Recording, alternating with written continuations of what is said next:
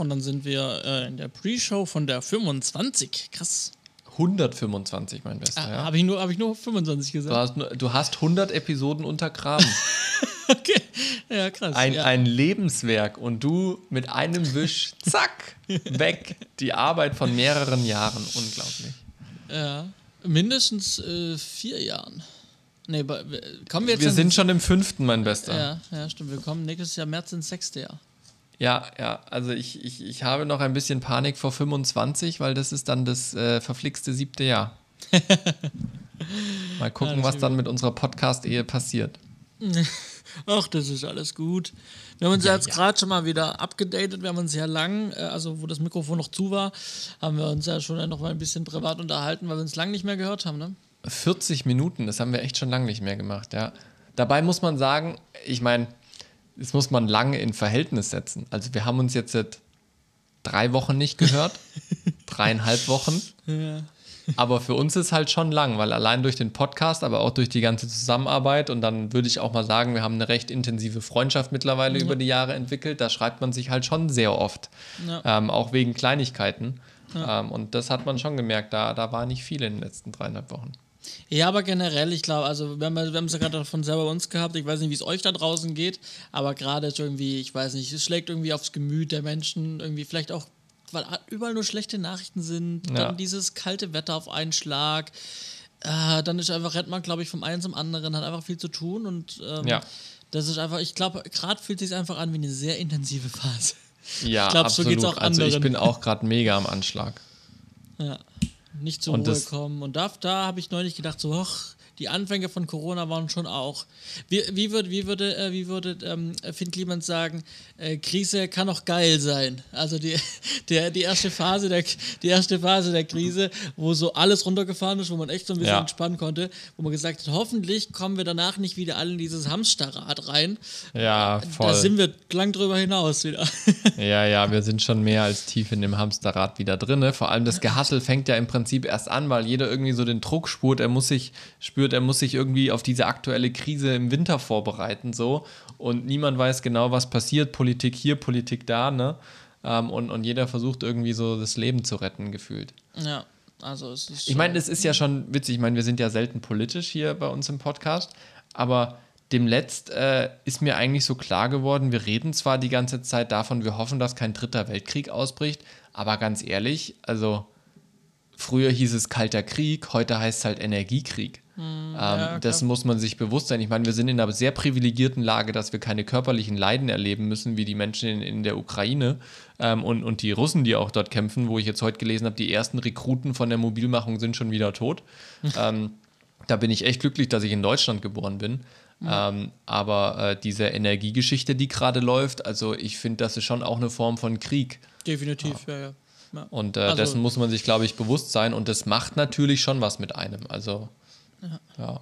ja, jeden Tag kommt ja auch was Neues und äh, man, ja. man hat, wie du sagst, der, der, der Kalte Krieg ist im Prinzip ja da, mit dem, dass wir äh, wirtschaftlich schwer zu kämpfen haben, viele Familien oder auch Menschen jetzt den Gürtel doch nochmal enger schneiden müssen, weil halt faktisch alles teurer wird. Ich habe jetzt gerade nochmal, bevor wir in die Sendung sind, habe ich nochmal ähm, mir eine Stern-T V-Reportage oder Beitrag angeguckt, wo es halt nochmal darum ging, ähm, wie sich ihre ein, wie sie die Testeinkäufe von, von, mhm. Let, von vor, letztem Jahr, dann haben sie einen Einkauf gemacht im, im, im Mai, glaube ich, oder März ja. und jetzt wieder und wie sich es verteuert hat und man merkt es schon, also im Schnitt so kann man sagen, wenn man für siebzig eingekauft hat, kauft man jetzt für hundert das gleiche ein. Also, ja, auf jeden ähm, Fall. Und, und es trifft ja nicht nur das Einkaufen. Also ich meine, und, und das sind ja auch so viele Sachen, wo man manchmal das Gefühl hat, so die Politik ist halt auch hilflos. Also es sind halt auch ja. nur Menschen.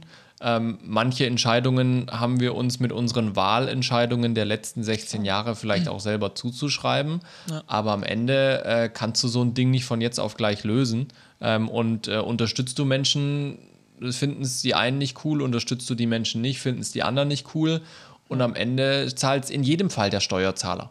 Also ob, ob wir jetzt Hilfspakete ausschütten, die dann auf Kosten des Steuerzahlers am Ende gehen, weil wir finanzieren nun mal den Bundeshaushalt, oder ja. ob es keinen Hilfsschirm gibt und wir müssen halt jetzt monatlich jedes Mal mehr blechen, ähm, ist im Prinzip gehupft wie gesprungen. Natürlich ist die monatliche Belastung für viele Menschen das Herausforderndere ähm, als das Langfristige über die Steuern. Ähm, aber äh, geil ist es so oder so nicht. Und da macht man sich natürlich schon Gedanken. Definitiv. Ja. Deine Kamera ist ein bisschen unscharf. Meine Kamera ist ein bisschen unscharf. Ja, die hat ähm, sich irgendwas im Hintergrund gesucht, aber kann sich noch nicht entscheiden, was. Vielleicht muss ich mal ein bisschen weiter rüberrutschen auch. Ich denke äh, ja immer noch jedes Mal, dass deine Lichterkettengelande im Hintergrund so ein Überbleibsel von letztes Jahr Weihnachten ist, wo noch die letzten Adventskalendertürchen dranhängen. Ich muss wie so bei den Produkten, bei den Influencern, wenn die dann so die... Ja, aber es funktioniert nicht. Hast du deinen Autofokus an, mein Bester? Ja, das sollte schon. Also, äh, aber als du gerade dran gedreht hast, ist es auch schärfer geworden. Jetzt ist scharf. Krass. Keine Ahnung. Ma- hab jetzt nicht magische Hände. Ja, ich kann die noch ein bisschen rüberdrehen und dann bin ich vielleicht mehr im Fokus und dann passt das schon. Wir ähm, haben in, in Marokko komplett mit Autofokus gedreht, ne? Ja. Das erste Mal eine Komplettproduktion mit Autofokus. War echt gut. Okay. Ja, die Alpha sechstausendsechshundert dabei gehabt. Mhm. Mit E-Mount-Objektiven extra. Mhm. Ohne Adapter. Dann flutscht das echt gut durch. Ja. Ja, äh, ich habe äh, gerade äh, mit meinem iPhone ein paar Probleme. Ähm, Warum? Ich habe hab hier ähm, zwei SIM-Karten betreibe ich drin. Einmal privat, einmal geschäftlich. Und mhm. also von, von, von, von meinem Arbeitgeber eine SIM-Karte, eine E-SIM drin. Und ja. eine richtige physische SIM ähm, von mir selber. Und ähm, jetzt war es so, dass ich gedacht habe, ich habe jetzt mich sehr viel wieder mit E S I M irgendwie, das war gerade sehr im, irgendwie ein Thema um mich herum. Und dann dachte ich, komm, warum nicht endlich von der physischen, privaten SIM auch noch die E S I M privat? Also dann habe ich jetzt Vodafone angerufen mhm. und gesagt, hey, macht mir doch, schickt mir mal den Code, dass ich aus meiner physischen eine E S I M machen kann. Dann haue ich mir beide E S I Ms rein, dann habe ich nur noch zwei E S I Ms im Handy drin. Ähm, Finde ich irgendwie smarter, weil ich mal irgendwann ein Handy umziehe, muss ich es nur noch nebeneinander halten und dann ziehen die, zieh die E S I Ms ja. um. Ähm, dann habe ich das gemacht, dann habe ich meinen Code bekommen, äh, lege die zweite E S I M an und dann aktiviere ich die E S I M von meinem privaten, dann gehe ich raus und dann sehe ich, die geschäftliche ist deaktiviert. Super. Dann, akt- dann aktiviere ich die geschäftliche wieder, dann gehe ich raus, dann sehe ich, jetzt ist die private deaktiviert. Und dann kam mir die Idee, dass es vielleicht sein könnte, dass im iPhone du, du kannst bis zu acht E S I Ms hinterlegen, oh, wow. aber nur eine aktiv betreiben. Mist. Und ähm, natürlich, wenn du deine, deine SIM, aus deiner SIM-Karte die E S I M gemacht hast, dann gilt natürlich auch deine SIM-Karte, dann funktioniert die nicht mehr. Ist ja klar. Mhm. Und ähm, jetzt habe ich so, jetzt muss ich quasi, äh, jetzt habe ich quasi, ja, jetzt habe ich zwei E S I Ms drin, keine physische mehr. Ähm, und muss jetzt halt switchen, je nachdem, was für eine Tageszeit gerade ist. Switche ich mir einfach am Tag, schalte mal privat ein, äh, geschäftlich aus oder geschäftlich ein, privat aus und ähm, ja. versuche so, dass mich die Leute erreichen. ähm, das, ist, ja. das ist herausfordernd, würde ich sagen. Aber ja. trotzdem warst du gut erreichbar. Also wenn ich dir die Woche was geschrieben habe. Habe ich dich immer erreicht? Oder ja, habe ich dich zufällig immer dann erreicht, wenn du gerade die andere ich, SIM-Karte anhattest? Ich schätze mal, dass die, dass die iMessages aufgrund von mit E-Mail-Adressen, dass es wahrscheinlich ah, dann trotzdem, dass es trotzdem durchkommt. Läuft. Ähm, genau, aber wenn man, ich habe mal dann getestet, wenn ich anrufe auf der Nummer, die gerade deaktiviert ist, dann kommt halt so, ist gerade nicht erreichbar, klassisch. Ähm, aber ich sag hm. mal so, wahrscheinlich hat sich dieses Thema dann bis Ende nächste Woche erledigt und ich habe dann nur noch eine eSIM und die brauche ich dann und dann ist alles gut. Ich habe dann, Su- hab dann mit dem Support telefoniert mhm. und da habe ich gesagt so, was können wir denn jetzt machen? Und dann sagte er, ja, ich kann Ihnen halt eine neue physische SIM-Karte für Ihre Privatnummer schicken und dann machen Sie die wieder rein. Und dann habe ich gesagt so, ja, okay, das kann ich ja dann aber auch über die App selber machen. Dann sagt er, ja, aber da kostet zehn Euro. Was? Ja, wenn du eine neue SIM-Karte bestellst, kriegst du halt schon zehn. Okay. Und dann sagt, dann sage ich, okay, und wenn ich es über sie mache, dann kostet sie es null Euro. Oh. Dann sage ich, ja, dann würde ich doch gerne bei Ihnen eine, E-SIM, eine, eine, eine neue physische SIM-Karte gern bestellen. Und dann hat er mir die jetzt, die ist noch nicht da, aber die kommt per Post dann bald. Und ich werde die jetzt aber auch nicht wieder aktivieren, dann muss, sonst brauche ich, wenn ich dann wieder zur E S I M will, brauche ich wieder eine E S I M. So, ich werde die einfach in der Schublade belassen und falls ich mal eine physische E S I M irgendwann wieder bräuchte, habe ich die und kann die einfach aktivieren, wenn ich sie brauche. In der Hoffnung, dass das dann auch funktioniert. Meiner Recherche nach, ja. Na dann, vertrauen wir auf deine Recherche. Ja, so ist es. So ist es. Was auf jeden Fall funktioniert, ist unser Intro, würde ich sagen. Lass uns mal starten. Moment, das ist ein Stichwort. Ähm, überspiel das Ganze doch, ich bin doch nicht vorbereitet. Ah, okay, dann erzähle ich mal von meinen tollen Handygeschichten. Ich war nämlich in Marokko ähm, und hatte da nicht so viel Internet auf meinem Zimmer und habe äh, natürlich am Flughafen keine SIM-Karte mitgenommen, weil mein Handy keine Dual-SIM hat. Und ähm, ja, dann waren die Internet- und Erreichbarkeitsfähigkeiten auch eingeschränkt. Aber zu Marokko später mehr. Dann würde ich sagen, geht es los.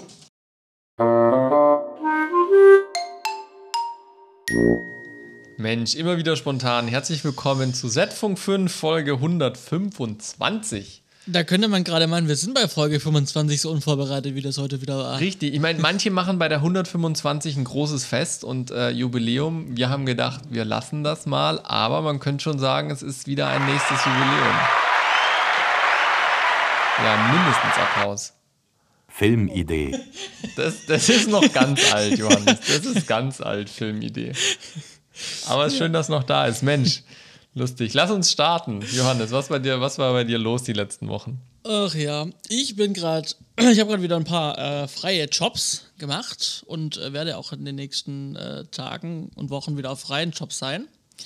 Ähm, das ist ganz gut. Ich war jetzt, ähm, äh, ich war jetzt letzte Woche war ich ähm, auf Livestreaming zwei Tage. Also einen Tag Vorbereitung und ähm, dann einen Tag Stream und Abbau. Also ja, es sind zwei bezahlte Tage, aber es war so jeweils einen halben. so, mhm. so eine, ja, ist doch gut. Ähm, oder waren es am Ende anderthalb ungefähr, ja. Und ähm, genau, es war ganz cool, ähm, war, äh, war, äh, war, war wieder spannend und ähm, ich habe es wieder total vermisst, dieses Livestreaming und äh, Materialschlacht und alles dabei haben. Und wenn es in meiner Kiste nicht drin ist, dann vielleicht in der anderen Kiste von irgendwem anderen, der Zeug mitgebracht hat. Oder auch so irgendwie fünf Minuten vor Sendungsbeginn ähm, der Geschäftsführer, der dann vor der Kamera steht, äh, so, ja, aber wir wollen da nicht die PowerPoint auf dem Screen sehen, wir wollen da das Sendebild sehen. Und dann Adapter raus und also so schlimm war es gar nicht mit wild Adapter raus und wir bauen mhm. das jetzt schnell, sondern das war auch schon so eigentlich vorbereitet, weil ich weiß mittlerweile, dass das passiert, dass die dann umswitchen mhm. wollen spontan, deswegen lag eigentlich alles parat und ich musste nur noch äh, eigentlich zwei Kabel umstecken und ähm, und äh, was in, in O B S, ab, also ein Rechtsklick in O B S.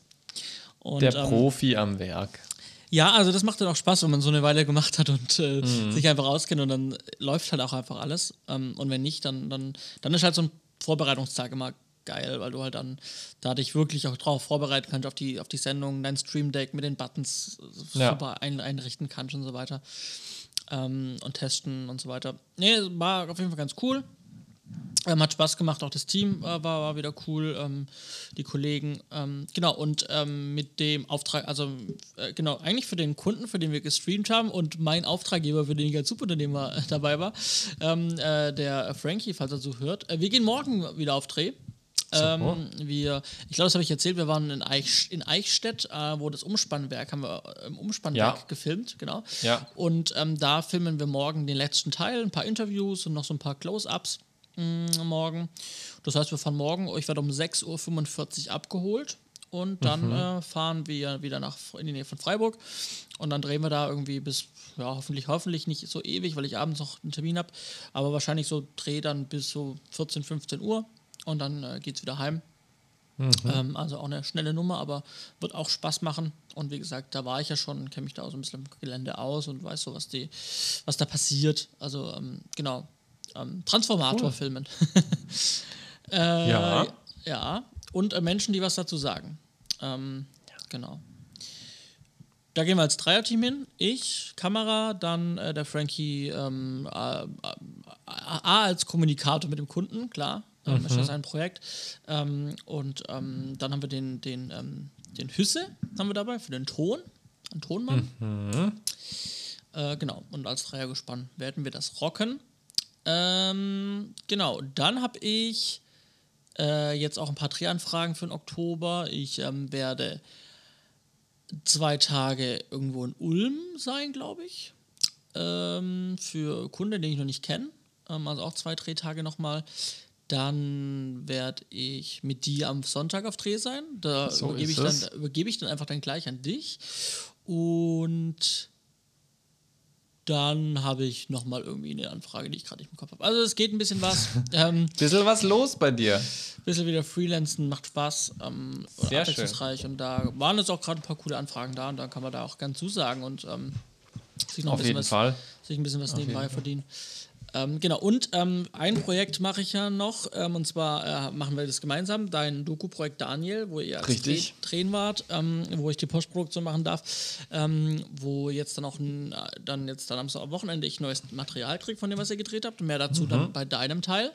Ähm, und insgesamt war ich jetzt dann, weil ich jetzt auch so ein bisschen unterwegs bin, aber trotzdem irgendwie arbeiten muss. Ich habe so hier meine Workstation, das ist ja mein, ähm, mein, mein eigentlicher Power-Rechner, mit dem ich arbeite. Ja. Dann habe ich ein MacBook Pro von zwanzig siebzehn, das ist grunderneuert worden, habe ich ja schon mal, glaube ich, erzählt, weil ja. ähm, das Austauschprogramm, ähm, neuer Akku und so weiter drin, ähm, aber trotzdem ähm, für das, was ich so mache und für Schnitt halt einfach nicht mehr so das mhm. Gelbe vom Ei, ähm, nicht mehr zeitgemäß, und ähm, ich habe mich dann auch so ein bisschen in die M eins Prozessoren, in die Apple Silicons äh, verliebt, weil die einfach auch echt super performant sind und gerade was Videobearbeitung, gerade mit H zwei sechs vier und sowas angeht, äh, mit, mit, mit äh, ProRes-Dateien und so weiter, ähm, einfach cool zu arbeiten, auch mobil, und ähm, weil ich dann auch ähm, äh, bei, bei Daniel ein bisschen mobil ähm, sein möchte und die Freiheit möchte, auch mal woanders zu arbeiten als hier, äh, mhm. und ich, dadurch, dass ich an der S S D arbeite, kann ich auch einfach super switchen, ohne Probleme von, ja. von den Rechnern. Ähm, genau, und ich habe dann äh, jetzt ähm, investiert gestern. Ich habe mir ein neues MacBook gekauft. Eieieiei, du hast es schon angekündigt, als das Mikrofon aus war. Ein neues MacBook, alter Schalter. Genau. Ich habe äh, lange überlegt, was es, äh, ob es jetzt eins werden soll. Es gab jetzt mehrere Gründe, die dafür gesprochen haben. A, weil der Bedarf da war, das alte war jetzt abgeschrieben, war jetzt nicht mehr das, was für das, was ich es gebraucht habe. Mhm. Ähm, ich habe mit dem Steuerberater telefoniert. Ähm, äh, dann ist jetzt Quartalsende. Ich mache eh die Umsatzsteuer. Ähm, ich kriege also dann am besten gleich die Umsatzsteuer wieder raus dafür. Ja. Ähm, die ich da gezahlt habe. Also es war einfach gerade ähm, ein guter Moment. Dann habe ich ein bisschen verglichen, was will ich denn für eins haben, weil ich war auch von den MacBook Airs ganz angetan, mhm. ähm, weil die ja auch schon, weil die sehr, sehr dünn sind, sehr interessant, haben auch M, sogar den M zwei Prozessor gerade schon drin. Mhm. Da ist es aber mit den Grafikkernen, also für viele reicht ein MacBook Air vollkommen aus. Wenn ich nicht Video machen würde, für alles andere würde ich ähm, auch ein MacBook Air nehmen, wahrscheinlich mit, mit M zwei. Mhm. Ähm, aber die Grafikchips sind halt dann doch der Nachteil bei den Airs, ja. wenn man wirklich viel Video macht. Und deswegen habe ich mich für die Standardkonfiguration ähm, vom MacBook Pro entschieden. Ach ja, genau. Und äh, die Anschlüsse, ne? Also ich ich wollte gerade sagen, du hast jetzt wieder mehr Anschlüsse dran, ne? Ich habe jetzt wieder ein H D M I, ich habe einen S D-Kartenslot, ähm, ich habe... Äh, Drei Thunderbolt, äh, vier Anschlüsse. Das habe ich ein bisschen am Air auch, ähm, war auch ein bisschen problematisch, wenn ich hier wirklich hart mit dem gearbeitet habe, auch im Homeoffice. Ja. Und ich habe viel Peripherie und dann noch Strom und so weiter. Dann äh, wurden die zwei Ports schon eng, da finde ich mich mit drei schon, schon, mhm. schon, schon, schon besser. Ähm, genau, und ähm, die Standardkonfiguration, ähm, also wirklich eigentlich nichts dran hochgeschraubt. Ähm, ich habe also acht, äh, Ke- acht Kerne C P U und sechzehn Kerne G P U. Mhm. Ähm, ich habe ähm, hab sechzehn Gigabyte Arbeitsspeicher und fünfhundertzwölf Terabyte, äh, Gigabyte S S D mh, mhm. drin. Und ähm, genau, und ja, damit, äh, ich habe es noch nicht eingerichtet, das steht jetzt halt gestern hier, weil ich, wie gesagt, viel zu tun habe und nicht dazu komme, ja. ähm, was damit zu machen. Ähm, aber ja, das ist es jetzt im Grunde genommen. Ich bin, glaube ich, ganz happy und werde dann mal gucken, wie die ersten Projekte, Tage, Projekttage darauf laufen werden ähm, in der Post Pro. Und glaube aber, dass ich ähm, jetzt eben auch gerade mit dem Prozessor, mit dem M eins, der hier drin steckt, ähm, auch, glaube ich, ganz gut un- unterwegs sein werde. Ich bin sehr gespannt, was du berichten wirst, gerade so dann im, im, im Schnitt auch von der Daniel-Doku und so weiter, weil ich da auch immer noch am Gucken bin. Meine ja. Sachen sind jetzt auch alle abgeschrieben.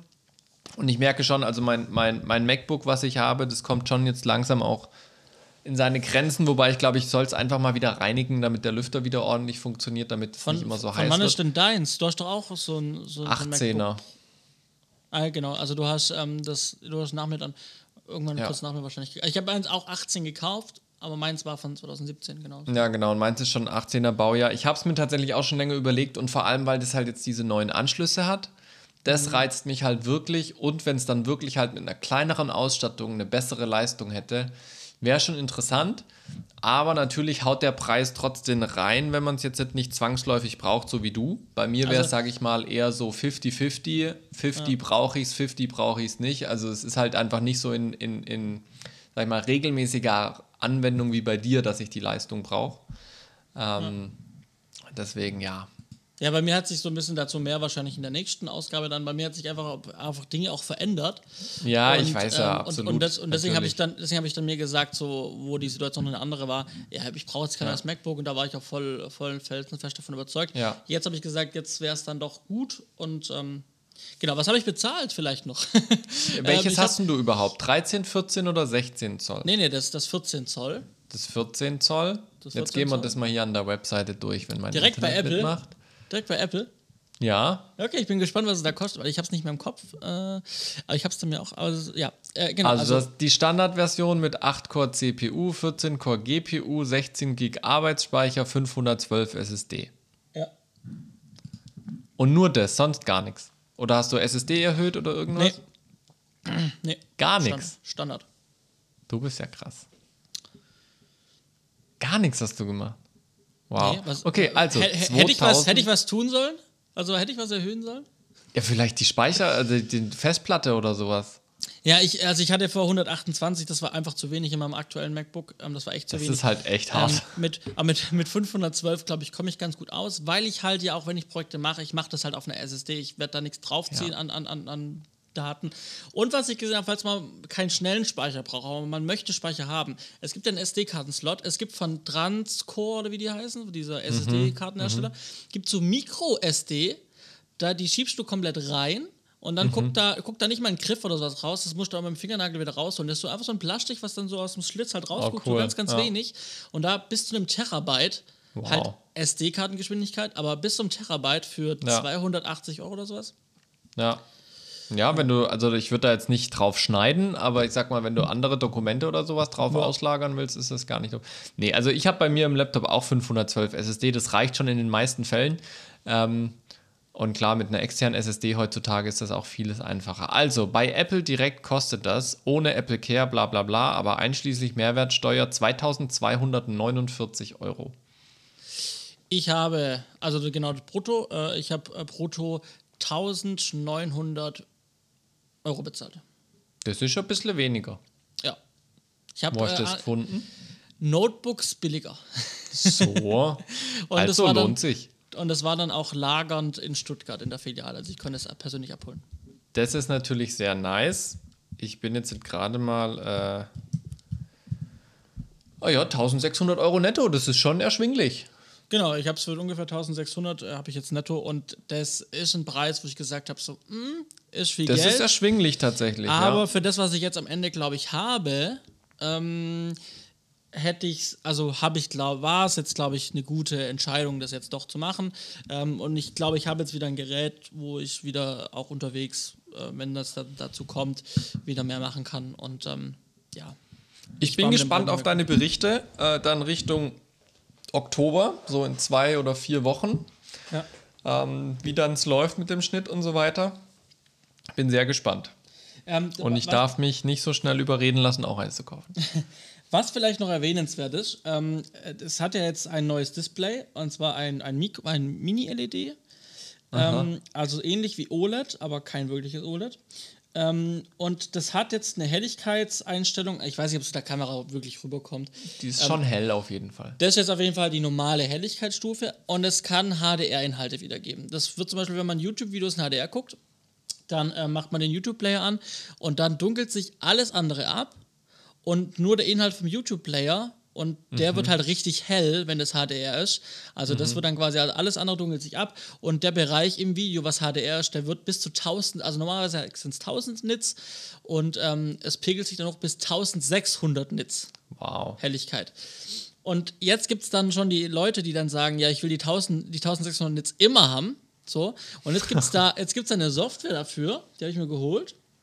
Ähm, hat zwanzig Euro gekostet.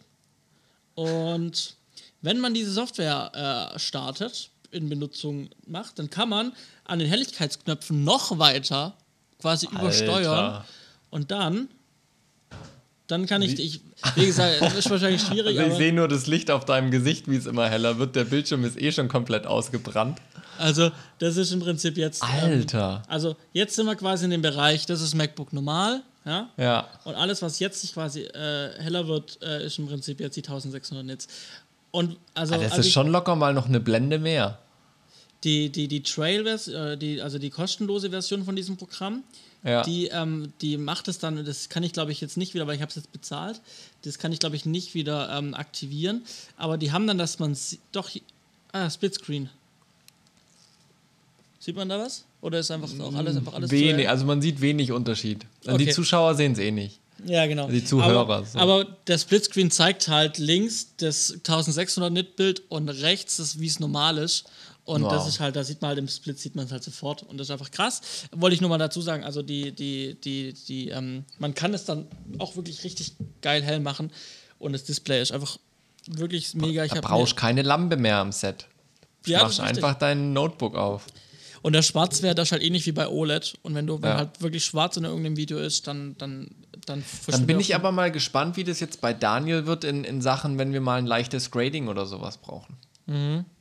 Wie, ja. wie da, sage ich mal, die Unterschiede sind in der Farb- Farbwahrnehmung, wenn ich es mir bei mir angucke, zum Beispiel auf einem kalibrierten Monitor und wenn du es bei dir anguckst auf dem Laptop.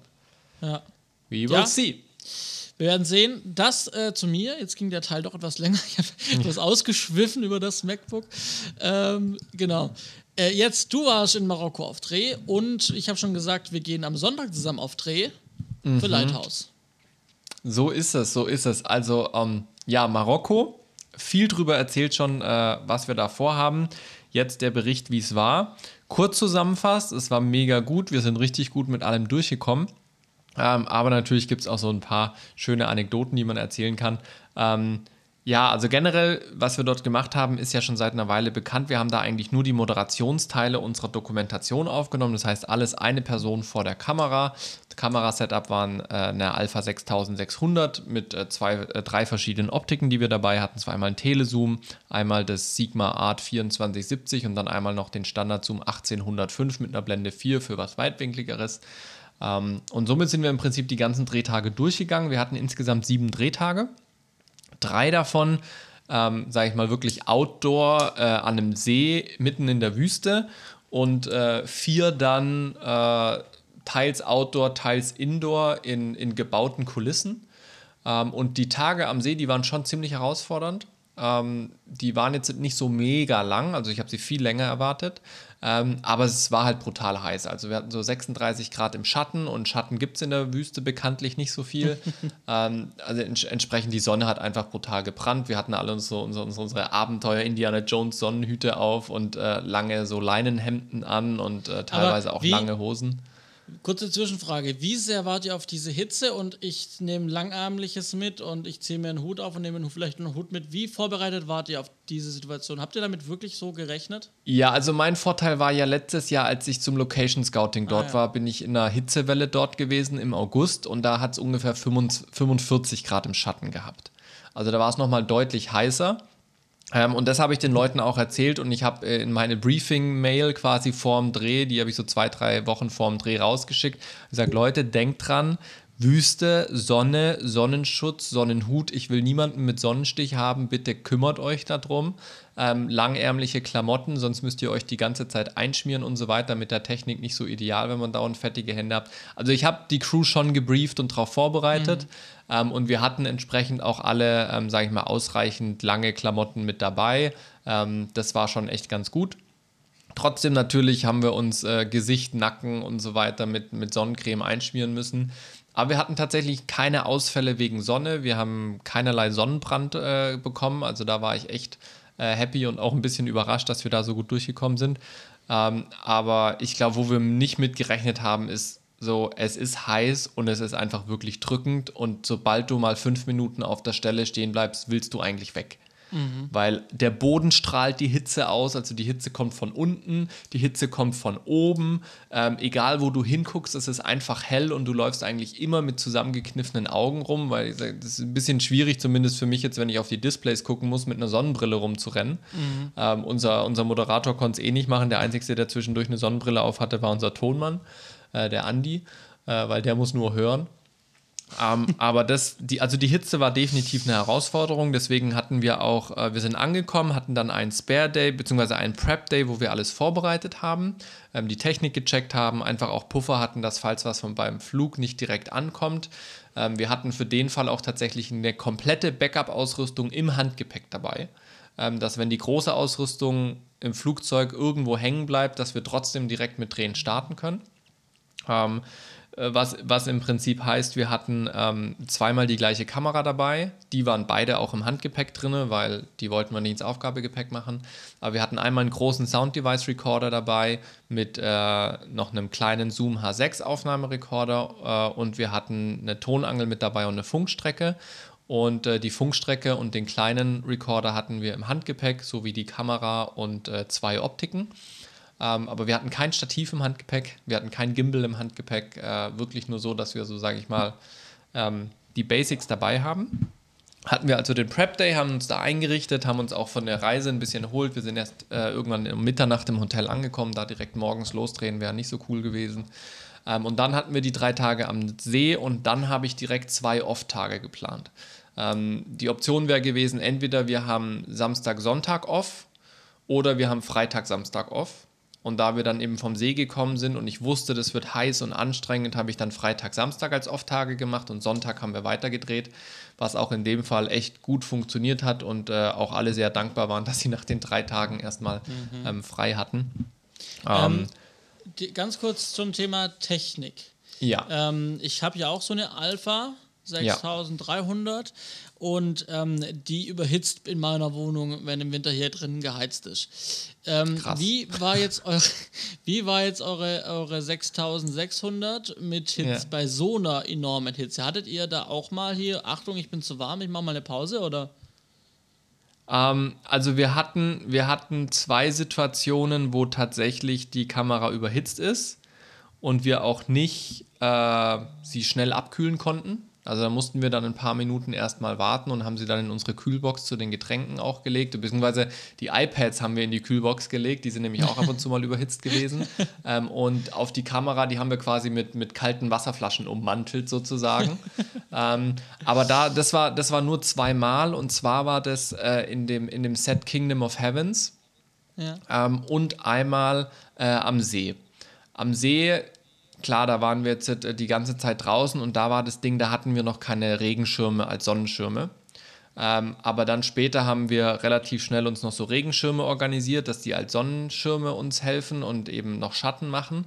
Das hat definitiv geholfen, aber in dem Kingdom of Heaven Set muss man sich vorstellen, das ist, das ist wie eine Burg äh, mit drei oder vier großen Innenhöfen, insgesamt so groß wie zwei, zweieinhalb Fußballfelder. Ähm, und äh, da staut sich halt die Hitze brutal drin. Mhm. Da geht gar keine Luft, die Wände, die reflektieren die ganze Hitze, äh, der Boden glüht, äh, von oben brennt die Sonne runter und da war es schon besonders heiß ähm, und da ist dann auch die, die Kamera einmal ausgestiegen. Das war zum Glück äh, zur Mittagspause hin, dass wir sie dann noch einmal kurz abgekühlt haben, hinbekommen haben und dann haben wir noch den letzten Take oder die letzten zwei Takes gemacht und dann war Mittagspause, dann haben wir sie erstmal in Schatten und in Eis gelegt sozusagen.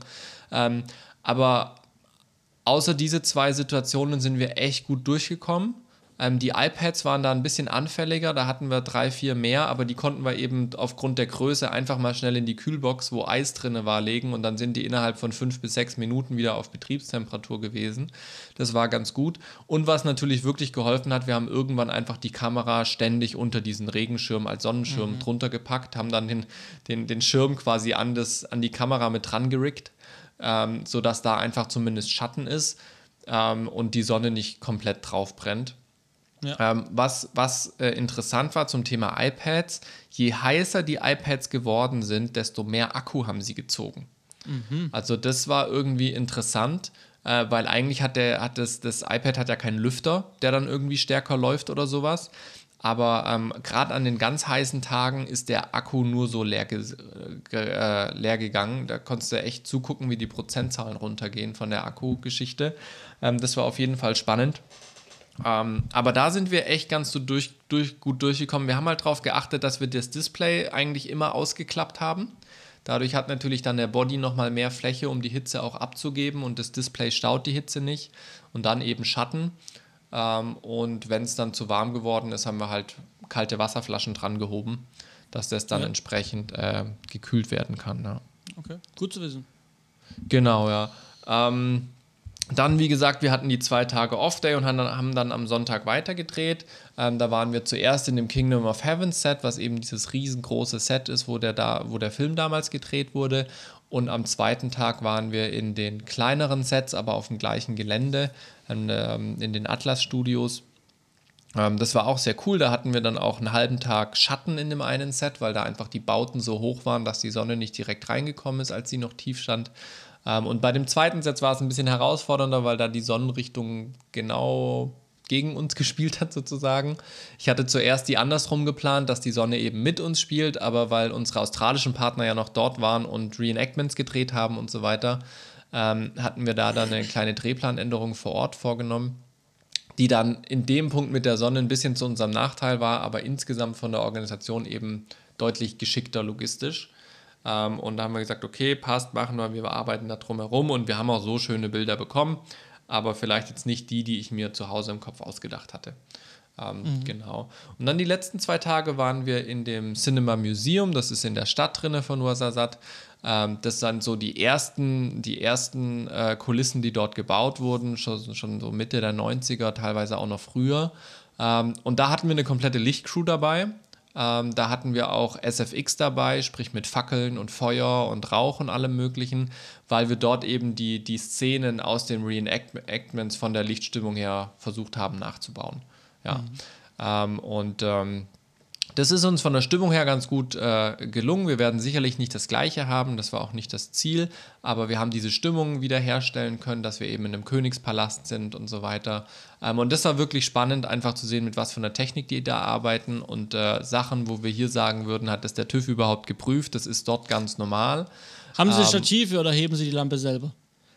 Die haben schon Stative, ja, so, so, so hinten dran ist Marokko nicht. Die haben schon Stative, ähm, und die, haben, die hatten auch Sky-Panels dabei und sowas. Oh, also ja. Dahingehend sind die schon ganz gut ausgestattet, weil ja auch wirklich viele große Hollywood-Filme dort mhm. unten drehen, und dadurch haben sie natürlich auch viel Lichtequipment.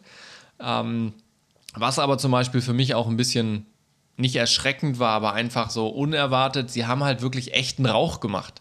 Ja, also die hatten halt keinen Nebelfluid oder sowas mit einem Hazer oder so, sondern die hatten halt wirklich irgend so einen Brenner, wo sie halt Mittel reingegeben haben, was halt verbrannt hat. Und du hast halt gemerkt in diesen Sets, wo halt einfach nicht so viel Luft durchging, mhm. hast du halt gemerkt, wie einfach der Monoxidgehalt immer höher gegangen ist und mhm. der Sauerstoffgehalt immer niedriger wurde. Ähm, und äh, ich habe dann echt irgendwann gesagt, Leute, wir machen jetzt mal zehn Minuten Pause und gehen alle raus, dass wir mal ordentlich durchatmen können und hier ein bisschen frische Luft reinkommt. Fast wie bei Corona. Ja, also das, das, das, das, war, das war wirklich krass, aber das ist halt dort ganz normal, weil es dort mhm. nicht die Standards gibt, ne? Ähm, aber du hattest dann halt die Fackeln, und die Fackeln wurden halt im Prinzip in Benzin getränkt und dann abgefackelt, ja, dass sie halt schnell wiederhergestellt werden können. Das ist dann so Malervlies in Benzin getränkt und dann hingehängt und angezündet. Ja, das hat ja auch eine Rauchentwicklung wie sonst was. Und die Treppen sind nicht so hoch, äh, die, die Decken sind nicht so hoch, äh, da war kaum Luftdurchzug drin in den Locations, weil du natürlich auch guckst, dass die Türen und Fenster zubleiben, dass du nicht dauernd Störgeräusche hast oder, oder äh, lichtabhängig wirst. Ähm, aber da ist dann schon der Monoxidgehalt schon äh, erstaunlich hoch gewesen, so dass es dann ganz gut war, dass wir dann auch immer wieder Pausen gemacht haben, wo sich dann der Rauch verzogen hat und, und ein bisschen Frischluft reinkam. Ähm, aber abgesehen davon war es, war es super cool, einfach zu sehen, so die marokkanischen Crews arbeiten zu sehen. Ähm, die arbeiten mit dem gleichen Geschirr wie wir auch, ähm, haben teilweise jetzt natürlich ein bisschen ältere Geräte, aber ich sag mal so, das Arbeiten ist viel unkonventioneller. Ja, als wo wir irgendwo anfangen von wegen, oh ja, hier jetzt, jetzt so die Sicherheitsvorkehrung und das und dieses mhm. und das muss alles perfekt bürokratisch ausgerechnet werden und was nicht alles. Ähm, und die machen es halt einfach mhm. ähm, und es funktioniert. Ja, also da setzt sich keiner hin und, und äh, macht jetzt irgendwie einen fetten Lichtplan oder sowas, sondern ich habe denen halt einen Screenshot gegeben und sag, mach mir was, bring Lampen mit und, und das läuft, ja. Ähm, ohne, dass ich da jetzt eine genaue Equipmentliste machen musste oder dass die mir eine geschickt haben und ich denen sagen konnte, ja, das ist das, was wir brauchen oder nicht brauchen. Ähm, und äh, das war ein sehr unkonventionelles, einfaches Arbeiten, ähm, sehr, sehr unbürokratisch auch im Vorfeld, ähm, was aber die ganze Zeit so war. Also es war immer irgendwie, wenn wir was hatten am Dreh und wir haben einen Wunsch geäußert, ähm, da wurde jetzt nicht viel drüber nachgedacht, geht es so oder ist es so besser oder hier oder da, sondern so, das ist das Ziel, wir finden einen Weg, wie wir da hinkommen. So, mhm. und die haben dann halt irgendeinen Weg gefunden, ähm, der oftmals einfach unkonventionell war, wo, wo wir jetzt als Deutsche nie drauf gekommen wären, aber es war halt total simpel und hat funktioniert. Mhm. Ja. Ähm, und das, das, das war schon äh, echt nochmal so ein bisschen so auch Horizont erweitern, einfach wie, wie die Leute arbeiten. Ähm, was ganz cool war, unsere, unser Production Manager und unsere Regieassistenz, die, die wir mit dabei hatten, und auch unser Fahrer, die haben tatsächlich Ende letzten Jahres den neuen Indiana Jones Film mitgedreht, ähm, als Location Manager und äh, Aufnahmeleitungsassistenz, irgend sowas in dem Dreh muss das gewesen sein, und unser Fahrer eben als Fahrer. Ähm, und haben davon ein bisschen was erzählt und so, und ähm, gerade unser Production Manager oder Location Manager, der ist halt super erfahren gewesen. Also der hat so fast alle großen Filme, die in Marokko gedreht wurden, war der irgendwie dabei in den letzten zehn Jahren. Und für den war es dann zwischendurch, glaube ich, ein bisschen langweilig, weil wir halt wirklich nur so Talking Head on Camera gemacht haben. Ähm, aber die waren alle super drauf, super zuvorkommend, das hat richtig Spaß gemacht. Ähm, mhm. Genau, ja. Und jetzt sind wir zurück, haben das Material mitgebracht. Das ist jetzt schon auf die Festplatten kopiert und am Wochenende wandert das zu dir, dass dann der Schnitt loslaufen kann. Wir haben die, Epi- die, die erste Episode mit der Animation auch abgeschlossen, dass das dann auch soweit durchgehen kann. Wir arbeiten jetzt gerade noch an den Openern und an den Credits. Da kommt unser VfXler gerade ein bisschen in Zeitbedrängnis, aber da habe ich nochmal daran erinnert, dass wir uns auf einen Zeitplan geeinigt haben und er mir versichert hat, dass wir den einhalten. Und entsprechend kommen wir jetzt gerade wieder ein bisschen auf die Spur. Ähm, das ist ganz gut. Und äh, ja, jetzt ist schon Vorbereitung für Israel. Äh, aber das werde ich dann mal beim nächsten Podcast erzählen, wenn es dann kurz vor Dreh ist und sich dann die letzten Sachen auch noch ergeben haben. Mhm. Ähm, was machen wir sonst noch so? Äh, abgesehen von Marokko haben wir, als wir in Marokko waren, habe ich mit unserem lieben Kollegen Andreas Böhringer ganz viel für Lighthouse Records vorbereitet. Ähm, weil wir jetzt kommende Woche ab Samstagabend bis Donnerstag in Ludwigsburg ähm, eine ähm, Musikproduktion haben, kann man so im Prinzip sagen. Das heißt, wir machen ein Weihnachtsprogramm mit vierzig Minuten mit verschiedenen Bands, was eine Mischung ist zwischen Weihnachtskonzert, bisschen Weihnachtsgottesdienst, aber schon eher Musik. Also wir nennen es Christmas Special. Ähm, im Prinzip ist es äh, ein Weihnachtskonzert mit Spoken Word dazwischen. So, das sind unsere Elemente. Wir haben Musik und wir haben Spoken Word und haben uns da so eine Storyline überlegt, ähm, die eben die Weihnachtsgeschichte ein Stück weit mit erzählt, aber das auch in unser heutiges Leben so ein bisschen überträgt. Und da haben wir verschiedene Musiker, ich glaube, es sind sechs verschiedene Gruppierungen oder, oder Solokünstler, die wir damit am Start haben, ähm, die wir da aufnehmen, die wir dann nachher zusammenschneiden.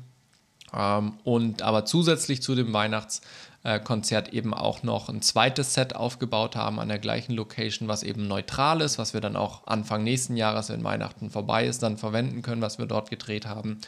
Und das werden, glaube ich, auch äh, ja, fünf intensive Drehtage. Wir haben eine relativ kleine Crew. Unser Kameramann hat uns jetzt äh, heute leider aus Krankheit noch absagen müssen, einer unserer Kameraleute. Ähm, aber das äh, kriegen wir auch irgendwie hin. Äh, wenn von euch jemand Lust hat, meldet euch gerne. Es gibt kein Geld, es gibt nur ähm, schöne, schöne Produktion, Essen und äh, Ruhm und Ehre. Ähm, aber das ist ja im Prinzip, habe ich ja schon öfter gesagt, das ist unser freies Projekt, äh, ehrenamtlich sozusagen. Wir haben da jetzt auch Überlegungen für nächstes Jahr, dass wir das vielleicht mal so ein bisschen eine Form bringen, ähm, dass man dann auch weiß, woran man da ist, so eine Vereinsform oder ähnliches. Vorher haben wir uns da bisher so äh, in den Kopf gesetzt, dass wir das äh, mal verfolgen wollen und da mal recherchieren wollen, was es dazu alles braucht. Ähm, aber das wird, glaube ich, ganz cool. Wir machen Multicamera, also direkt Live-Schnitt vor Ort on Tape, haben aber... Ähm, haben uns jetzt tatsächlich den äh, Arte Mini Extreme I S O gekauft, mhm. und äh, die S D I-Version sogar, die ganz Oho. neue, ähm, und werden damit den Livestream machen, äh, beziehungsweise die, den Live-Schnitt. Und was man da halt machen kann, ist, man kriegt nachher eine Schnitt-X M L raus und du hast aber auch nochmal die Clean-Feeds von den eigenen Kameras aufgenommen. Ähm, das äh, wollen wir alles machen, um dann im Nachhinein eben auch nochmal Schnitte korrigieren zu können. Wie viele ähm, Kameras gehen dann da dran? Ähm, wir haben aktuell vier Kameras geplant. Das sind zweimal Alpha sechstausend, äh, dreimal Alpha sechstausendsechshundert, einmal Alpha sechstausendfünfhundert plus wahrscheinlich noch eine GoPro, wenn wir sie irgendwo schön einbauen können. Ähm, mit vier Kameras, haben Intercom-System dabei, haben entsprechend auch eine Regie aufgebaut. Wir werden auch Live-Audio aufnehmen. Das heißt, es wird wirklich komplett äh, eine Live-Produktion sein. Dafür haben wir dann eine komplette Audioregie noch in einem Nebenraum aufgebaut mit Scheibe und alles Mögliche und so weiter. Also wird schon ganz cool. Wir haben relativ simple Sets uns diesmal überlegt, dass wir da nicht so viel Aufwand haben, aber trotzdem muss natürlich alles geleuchtet werden, aufgebaut werden. Da haben wir dafür dann den Samstagabend, Samstagnacht und Sonntagvormittag Zeit. Und ab Sonntagnachmittag wird dann gedreht mit der ersten Künstlerin. Die Besetzung ist äh, Klavier, Cello, Gesang. Und am Montag kommt dann die große Band, also die größte Band von der Besetzung. Äh, da ist dann auch so ein bisschen äh, Rhythmik dabei, sage ich mal. Also nicht nur klassische Instrumente, sondern auch modernere Instrumente. Ähm, bisschen, glaube ich, sogar elektronisch, wenn ich es mir richtig in Erinnerung habe. Mit denen werden wir einen kompletten Tag drehen.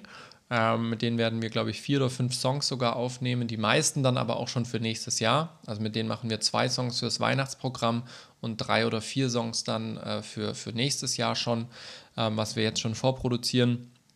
Ähm, und dann Dienstag, Mittwoch wird eher nachmittagslastig, ähm, weil die Leute natürlich auch arbeiten und wir dann eher in Spätnachmittagabend reingehen zum Dreh.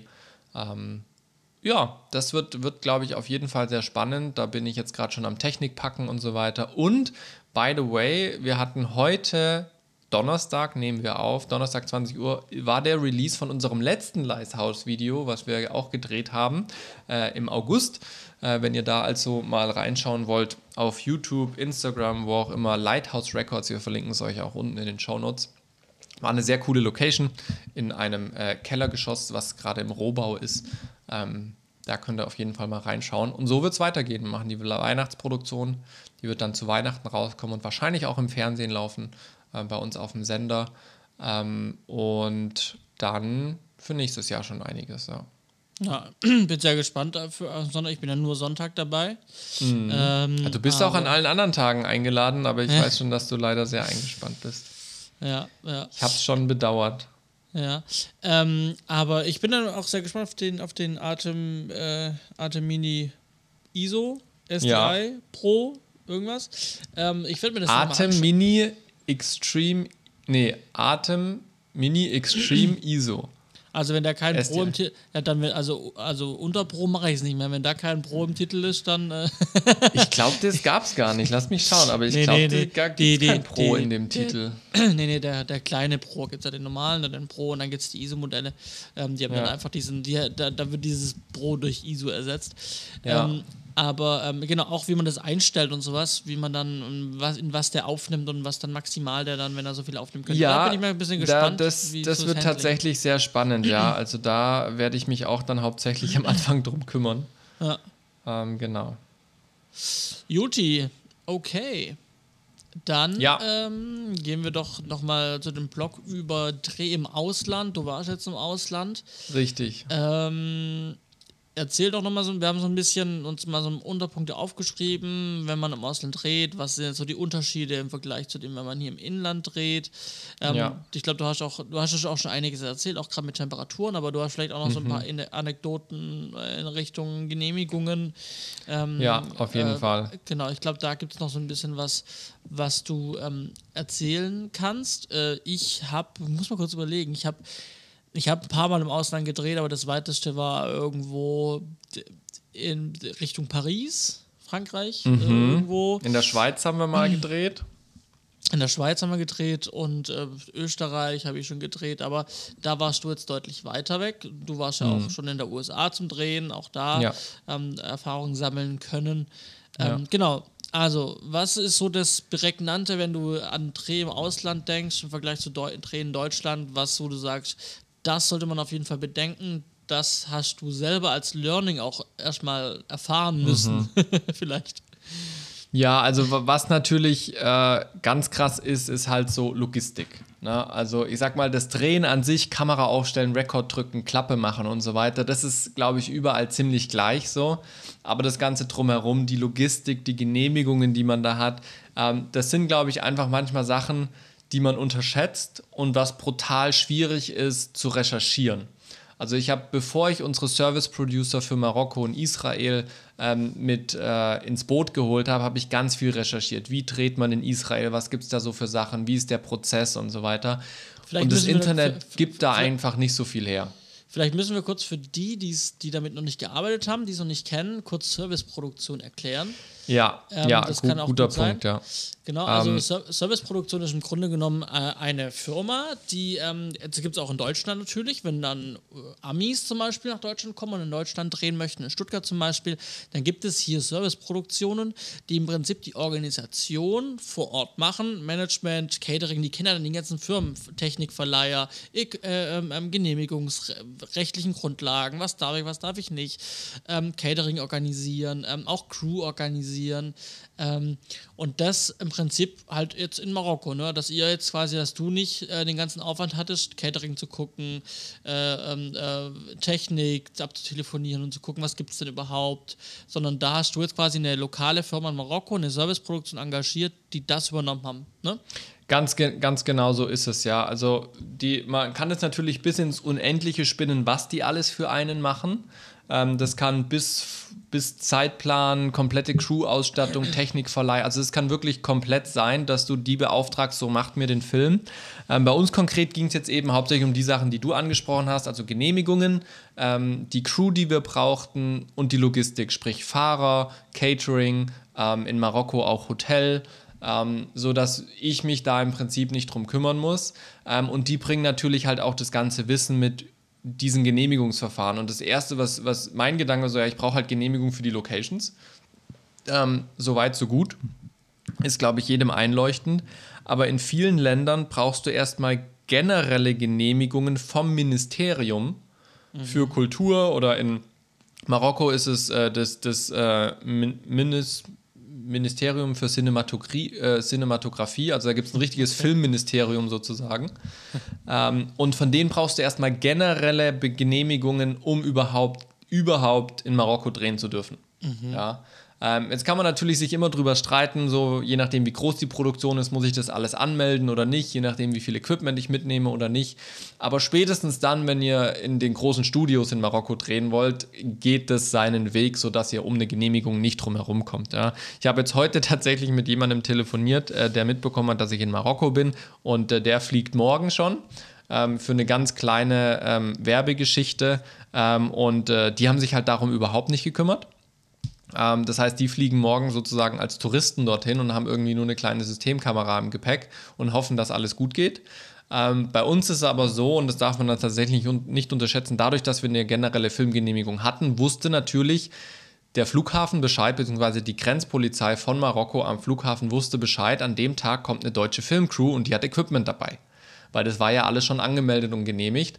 Und entsprechend hat es keine Minute gedauert, als wir aus der Passkontrolle raus waren, dass ein Beamter auf uns zugekommen ist und uns gefragt hat, ob wir die Filmcrew aus Deutschland sind. ähm, und der hat uns dann im Prinzip zum Gepäckband begleitet, wollte von mir erstmal die Genehmigung sehen, ähm, diese generelle vom Ministerium. Die hatte ich dann glücklicherweise, als wir in Lissabon Zwischenlandung hatten, von unserem Service-Producer geschickt bekommen. Weil er dachte, er hätte sie mir schon geschickt und hat es dann nochmal überprüft und hatte sie mir noch nicht geschickt, und ich habe dann die Mail in Lissabon bekommen, wo wir Layover hatten, sagt, hier, das ist ganz wichtig, das brauchst du unbedingt, und der Fahrer, der wird eine ausgedruckte Version davon haben, wenn sie es ausgedruckt haben wollen. ähm, und äh, wirklich, also wir waren kaum aus der Passkontrolle draußen, kam der erste äh, Beamte auf mich zu und hat mich gefragt, ob wir die Filmcrew aus Deutschland sind, wollte dann ähm, diese Genehmigung sehen, wollte wissen, wer ist unser Ansprechpartner in Marokko, haben wir Equipment dabei, dann müssen wir zum Zoll, holt uns draußen jemand ab, Pass, äh, Pässe abgeben, nochmal alle Daten checken, dass wir auch wirklich die Leute sind und so weiter. Ähm, also das darf man nicht unterschätzen. Das war in Costa Rica war es anders, in Costa Rica lief das alles äh, ohne was, also da mussten wir zwar auch zum Zoll und so weiter, ähm, aber da gab es solche Genehmigungen nicht, aber in Israel gibt es die jetzt zum Beispiel auch. Also da müssen wir das auch übers Ministerium alles genehmigen lassen, wir müssen auch genehmigen lassen, dass wir unser Equipment mitbringen dürfen und so weiter, unabhängig vom Kanä. Ähm, genau, also das ist äh, schon eine große Sache, und die, diese Sachen kriegst du halt meistens erst raus, wenn du mit Leuten redest, die dort entweder schon waren oder Leute, die dort eben arbeiten, und deswegen sind gerade bei größeren Sachen, längeren Geschichten, viele Locations und so weiter, sind so Service-Producer dann schon sehr, sehr hilfreich, und dann kann man eben immer schauen, was machen die für einen. Für uns hat er zum Beispiel auch das Hotel gebucht, weil er wenn er in Marokko ist und dort das Hotel bucht, das viel günstiger bekommt, wie wenn ich mhm. aus Deutschland aus das, das, das Hotel buche, ähm, weil die da einfach nochmal Special Deals haben und die natürlich dann auch Kooperationen haben, weil die immer wieder größere Filmcrews dann auch bringen und so weiter. Ähm, und das ist auf jeden Fall äh, schon eine Sache, die darf man nicht unterschätzen, so der Genehmigungsprozess. Ähm, Logistik habe ich schon gesagt, äh, nicht nur die Vor-Ort-Logistik, hast du da einen Mietwagen, hast du einen Fahrer, ähm, in Israel zum Beispiel ganz große Herausforderung, wenn du in der Stadt unterwegs bist, wo parkst du denn ständig? Mhm. Ja, das ist äh, super eng alles, also haben wir einen Fahrer, der lässt uns an der Location raus, dann geht der einen Parkplatz suchen und wenn er keinen findet, dann geht der halt irgendwo außerhalb von der Stadt hin und kommt dann zur gewünschten Uhrzeit wieder zu uns. Mhm. Ja, das geht aber halt nur, wenn du halt dann nochmal jemanden hast, der sich da auch drum kümmern kann. Ja. Ja, ja. Ähm, andere Sache natürlich auch ähm, Übersetzung, Sprache.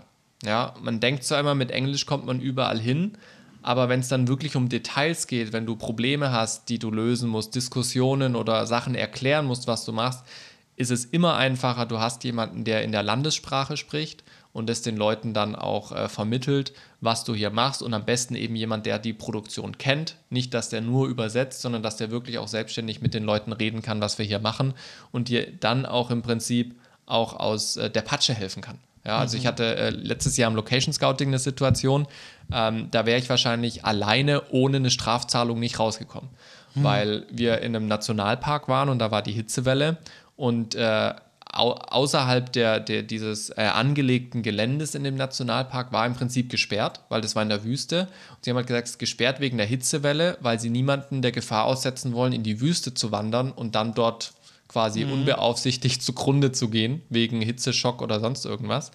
Ähm, und ich konnte das Schild nicht lesen, ich bin einfach drauf losgelaufen. Ähm, und, und mein Location Scout halt so ein bisschen vorsichtiger hinterher und hat mir dann schon gesagt, eigentlich dürfen wir nicht, weil es gesperrt und so weiter und so fort. Und dann habe ich gesagt, ja, aber ich muss es mir angucken, also wir wollen hier drehen, was habe ich denn für eine Chance?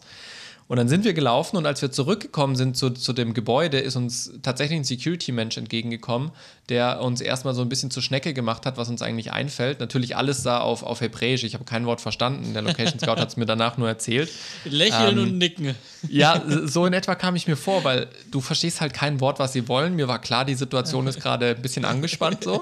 Ähm, vor allem der Security-Mensch war halt auch so mit ähm, Pistole am Gürtel und so weiter. Also jetzt nicht, dass ich da Schiss hätte, dass er uns abknallt, aber es ist einfach ein eine Autoritätsperson gewesen in dem äh. Moment, wo du weißt, okay, wenn der kommt, ist jetzt nicht, äh, ja, ist jetzt nicht so easy. Ähm, und äh, der wollte uns eigentlich eine saftige Geldstrafe aufbrummen, weil wir uns eben über diese Sperrung hinweggesetzt haben. Ähm, und, äh, aber mein Location Scout hat dann eben vermittelt und hat gesagt, hey, die machen nächstes Jahr eine Filmproduktion und die müssen es angucken, der ist jetzt nur zwei Tage da und wir waren vorsichtig und wir haben genug Trinken dabei und so und ich kenne die Gegend hier, ich war hier schon oft und so. Ähm, und nur deswegen mit gut Zureden sind wir dann eben da sauber wieder rausgekommen, ähm, mhm. was eben jetzt so in der Form nicht möglich gewesen wäre, wenn ich da alleine gewesen wäre. Ja. Ähm, und sowas muss man natürlich immer beachten, gerade weil man nicht alle Schilder lesen kann, weil man auch die Gepflogenheiten nicht kennt. Ähm, auch für, für Israel, äh, ganz witzig, ich hatte eigentlich den, den Dreh geplant für Anfang Oktober. Das heißt, wir kommen jetzt am dreiundzwanzigsten aus Marokko, sind eine Woche zu Hause und gehen dann äh, direkt nach Israel weiter, innerhalb äh, mit einer Woche Pause. Und da haben mir halt gleich die Israeli-Producer gesagt, äh, mach das nicht, da sind viele Feiertage, da ist Holiday-Season in, in Israel, ähm, geh erst im Oktober, also erst Mitte Oktober, wenn das alles vorbei ist, weil da ist alles zu, ja, wenn mhm. da Holiday-Season ist. Und genauso machen wir es jetzt auch. Das hätte ich halt wahrscheinlich mit viel Recherche irgendwann auch rausgefunden, aber so war das halt einfach, ich habe unsere geplanten Daten hingeschickt und habe eine Nachricht zurückbekommen und haben sie gesagt, Leute, sucht ihr andere Daten, das wird nicht funktionieren. ähm, Und dafür sind halt solche Leute äh, super, super hilfreich und das sind auch so Sachen, die, die können dir halt einfach durchrutschen, wenn du keine Erfahrung in dem Land hast, wenn du noch nie dort warst und nicht weißt, wie das da läuft ähm, und natürlich dann auch, ähm, ja, was ist, was ist eigentlich äh, so da die Sache. Ne? Genau, also das ist im Ausland auf jeden Fall spannend ähm, und da müssen wir dann halt dann immer schauen, wie können wir, wie können wir im Ausland trotzdem zuverlässig arbeiten, reibungslos arbeiten. Ähm, genau, ja, also das war so die spannende Sache in, in, mit dem Auslandsdreh. Ja, mhm. ja. ja äh, tatsächlich, ich habe jetzt kann ich es fast schon sagen, ich habe dir noch was reingeschrieben in die Shownotes. Ja, ich habe es ich hab's schon ich hab's, gesehen. Ich habe es mit Erschrecken gerade wahrgenommen. Ähm, genau, Ja, cool, okay. Aber ähm, das war genau, das war genau das, was ich jetzt auch hören wollte. Nämlich genau so, das habe ich wohl ja auch nicht gehört, die Story, dass ihr da äh, so zusammengefalten worden seid. Und das sind ja die Sachen, die, und wie du, du hast ja gesagt, wenn es dir niemand sagt, weil er schon ja. mal da war, weil er es erfahren hat, dann kannst du dich natürlich im Netz dumm und dämlich suchen mit Erfahrungs, aber natürlich ist es am allerbesten, wenn man wirklich jemanden fragt, der da schon mal war. Ja. Und, ähm, und das ist am, am allerhilfreichsten natürlich von den Erfahrungen dann der, ja. der anderen direkt äh, das, das zu hören auch mal. Ne? Ja, ja. Und äh, ich sag mal, Dreh im Ausland ist ein Riesenfeld. Ich habe jetzt nur zwei Hauptpunkte angesprochen, Service Producing und Logistik mit Genehmigungen und so weiter. Wenn ihr Fragen habt oder sowas, dann schreibt es super gerne. Ich kann euch, ich kann euch da offen alles erzählen, aber es ist immer schwierig rauszufinden, so was ist jetzt das Interessante. Ich könnte damit alleine drei Podcast-Folgen wahrscheinlich füllen, euch von dem Dreh zu erzählen. ähm, genau, aber so weit soll es heute nicht kommen. Wir haben ja auch noch einen Israel-Dreh, der dann besprochen wird. Oh ja. Ich würde sagen, wir kommen zum nächsten Thema, und zwar den Kurznews. Ja, da, große Ankündigung, Sony bringt was raus am achtundzwanzigsten neunten Ähm, das das war, jetzt war quasi gestern. Genau. Ähm, die F X dreißig. Und ähm, es ist im Prinzip eine von der Cine, Cine Line, äh, doch Cine Line, genau, ähm, eine, eine neue Kamera, ähm, die aber aufgrund ihres Sensors, nämlich ein, also sie hat einen A P S C-Sensor, mhm. schließt sich quasi an die Alpha sechstausender Serie an. Ähm, mhm. Also ist quasi so dieses, ja, dieser Hybrid, dieses Zwischending zwischen der sechstausender, also sechstausendsechshundert und dann eben der Cinema Line ähm, mhm. von, von Sony. Und ähm, ich kann schon mal direkt sagen, ist für zweitausenddreihundert erhältlich. Also schon nochmal einen Ticken teurer. Ich würde sagen, ich weiß gar nicht, was eine sechstausendsechshundert kostet. Ich würde sagen mal so... Kostet aktuell eintausendvierhundert, wenn sie ja, lieferbar genau. ist. Genau, ich hätte jetzt gesagt, so tausend teurer, genau, so zweitausenddreihundert kriegt man, also ab tausend, äh, zweitausenddreihundert kriegt man dann die, die F X dreißig. Äh, dreißig. Ähm, ist wie gesagt eine F- äh, A P S C-Kamera, ähm, kann vier, macht vier K, ähm, mhm. mit, also vier K äh, in zehn Bit, also mit vierhundertzweiundzwanzig ähm, bis hundertzwanzig Schön. Frames. Also da geht was. Da geht was. Das ist natürlich schon nochmal ein Schritt von der sechstausender-Reihe, ne? Also das ist genau. nicht schlecht. Der Fokus liegt da auch ganz klar, äh, Fokus auch ein gutes Stichwort, der Fokus liegt ganz klar da, nicht auf der Fotografie, sondern wirklich, das ist eine Video- und Filmkamera. Mhm. Ähm, und man kann, glaube ich, wenn man vom vier K weggeht, ähm, ins H D kann man, glaube ich, bis zweihundertvierzig Frames dann machen. Ja, cool. ähm, zehn Bit vierhundertzweiundzwanzig, also wirklich ähm, starker Prozessor, der da wohl drin ist. Ich bin gespannt, wie die Be- äh, Erfahrungswerte bezüglich mhm. des Hitze sein werden. Ne, ja. Weil da haben sie ja immer Probleme, die Sonys. Ja. Ähm, oder sehr häufig. Ähm, in einem schönen Metallgehäuse, so wie man es aus der Cineline kennt, so ein, so, so, so ein Grau, so ein Silber, so ein Dunkelgrau, ne, irgendwie. Ähm, Magnesiumgehäuse, glaube ich, ist es und hat sehr viel Gewinde außen herum. Also man kann es ohne Rig betreiben, wenn man halt, oder man kann es mit einem Rig betreiben und kann es direkt festschrauben oder halt ohne Rig und direkt Sachen dran mounten. Ähm, mhm. Da ist man völlig frei. Ich äh, verlinke euch unten in den Shownotes mal ein kleines Review-Video von dem Andreas ab. Und, äh, aber da gibt es auch viele weitere ähm, Leute, die die schon getestet haben und sich angeschaut haben näher. Ähm, und da kriegt man einen ganz guten Eindruck davon. Ähm, die erzählen auch noch mal viel mehr über die Specs.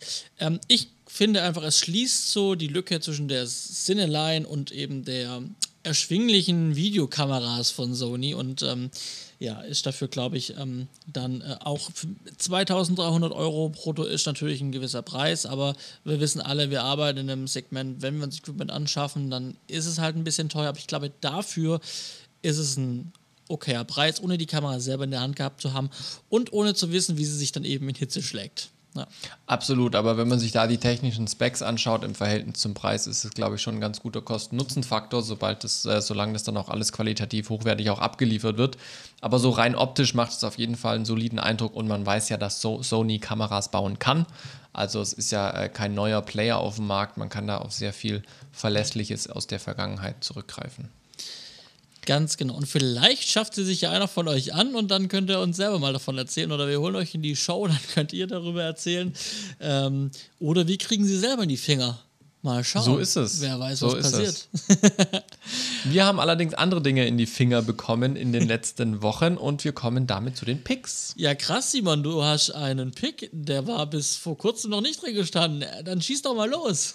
Ja, und zwar, ähm, wir haben äh, N D-Filter gebraucht. Ich habe ja vorhin in der, äh, erzählt, Marokko, Wüste, alles super hell, viel Sonne und so weiter. Und weil wir natürlich nicht immer die Blende zurammeln wollen, haben wir uns N D-Filter mitgenommen, und zwar zwei verschiedene. Einmal äh, zwei, äh, acht bis zweiunddreißig und einmal zweiunddreißig bis vierundsechzig oder sowas. Mhm. Ähm, also zwei verschiedene ähm, zirkulare N D-Filter, das heißt, wo man einfach vorne dran drehen kann, denen haben sie unterschiedliche Werte. Und da haben wir äh, einen ganz tollen Hersteller gefunden, und zwar heißt der K und F. Ich habe es euch unten mal in den Shownotes verlinkt. Die machen wirklich hochwertige N D-Filter, finde ich, zu einem erschwinglichen Preis. Kostet so um die siebzig, fünfundsiebzig Euro der Filter. Ähm, für alle Filtergrößen da. Man hat da unterschiedliche Ausführungen für. Wir haben jetzt die Ausführung, die ich euch auch verlinkt habe. Die hat an der Seite so eine Skala mit dabei, ähm, sodass man auch immer eine Orientierung hat, wo man gerade ist, um eben auch N D, den N D-Filter wieder genauso einzustellen wie im Schuss davor. Ähm, da gibt es ja manchmal N D-Filter, die haben keine Skala und die kann man drehen, und dann fragt man sich immer, wo genau stand der jetzt. Ähm, Aber die haben eine Skala, das ist super, und die kann ich euch auf jeden Fall empfehlen. Damit haben wir eigentlich die ganze Zeit gedreht. Das war so unser Immer-Drauf-Filter, und es hat richtig Spaß gemacht. Mhm. Ja, ich habe auch das Schätzen, äh, Schätzen gelernt, äh, mit N D-Filter ähm, ja. zu drehen. Ähm, da kriegt man halt einfach auch einen schönen Himmel hin. So ist es. So und ich habe, ja genau, und ich, du hast mir ein paar Bilder geschickt von euren Aufnahmen, also vom, vom, vom Screen, und ich habe mhm. mir den Himmel angeguckt und dachte so, äh, ihr dreht safe mit dem N D-Filter, weil so ein Himmel, ja. der so schön blau ist, das, das kriegt man halt nur mit einem, wenn so Tages, Tageslicht ist, kriegt man den nur mit einem gescheiten N D-Filter hin. Ja, absolut, absolut. Den hatten wir immer drauf, äh, den, den N D-Filter, und das hat äh, richtig schöne Farben auch gemacht und, und äh, Bilder und so, ja. Großer Tipp, auch wenn der Drohne fliegt ähm, und ihr habt die Möglichkeit, ja. ähm, äh, Filter drauf zu machen, macht Ich habe eigentlich, ich habe den nie unten, seit ich die Drohne habe, ich habe den N D-Filter nie runter gemacht. Ich habe auch, gut, ich habe nicht nachts getreten, nicht nachts geflogen, aber ähm, eigentlich kann man den immer drauf lassen, und der macht euch gleich viel, viel alles schöner und ähm, cinematischer. Okay. Definitiv. Ähm, ich habe heute mal eine Netflix-Serie dabei, eine deutsche, die ich geschaut habe, ähm, und zwar Cleo heißt die. Cleo, das ist auch der Name der Hauptdarstellerin, ähm, eine ähm, Doppelagent oder ja, eine Geheimagentin, die, in, also es spielt quasi in der Zeit der D D R, als die D D R noch Bestand hatte, ähm, im Prinzip gerade am Wechsel, ungefähr vier Jahre vor dem Mauerfall und dann mhm. äh, kurz danach, ich weiß jetzt nicht, wie es in Staffel zwei ist. Staffel zwei wurde nämlich angekündigt und wurde schon bestellt. Ähm, die kommt also dann auch nächstes Jahr hoffentlich. Ähm, genau, also wie gesagt, deutsche, deutsche Serie. Ähm, genau, die Cleo, die ist im Prinzip Agentin für die D D R und ähm, macht dann ähm, macht quasi Auftragsmorde im Namen der D D R im Westen. So. Ähm, also räumt da Leute aus dem Weg, die der D D R nicht gefallen im Westen, und ähm, ja, geht dann über den Tunnel wieder zurück und ähm, kommt dann selber ins Gefängnis ähm, äh, äh, in der D D R, und dann fällt die Mauer und sie kommt frei, wird begnadigt, und dann ähm, will sie sich rächen an den Leuten, die sie ins Gefängnis gesteckt haben. So. Und mehr verrate ich nicht. Ähm, ich kann sie, wie gesagt, empfehlen, und deswegen, wenn ihr Netflix habt, schaut da gerne rein. Cleo, ähm, ja, mal wieder ein äh, gutes deutsches Handwerk. So, Empfehlung für Netflix von Johannes. Ganz genau. Tja, und äh, dann sind wir ja jetzt auch schon am Ende. Verrückt. So ist es tatsächlich. Das ging dann doch am Ende recht schnell. Und äh, wir wünschen euch viel Spaß bis zur nächsten Folge. Macht das. Bis dann. Tschüssi. Ciao.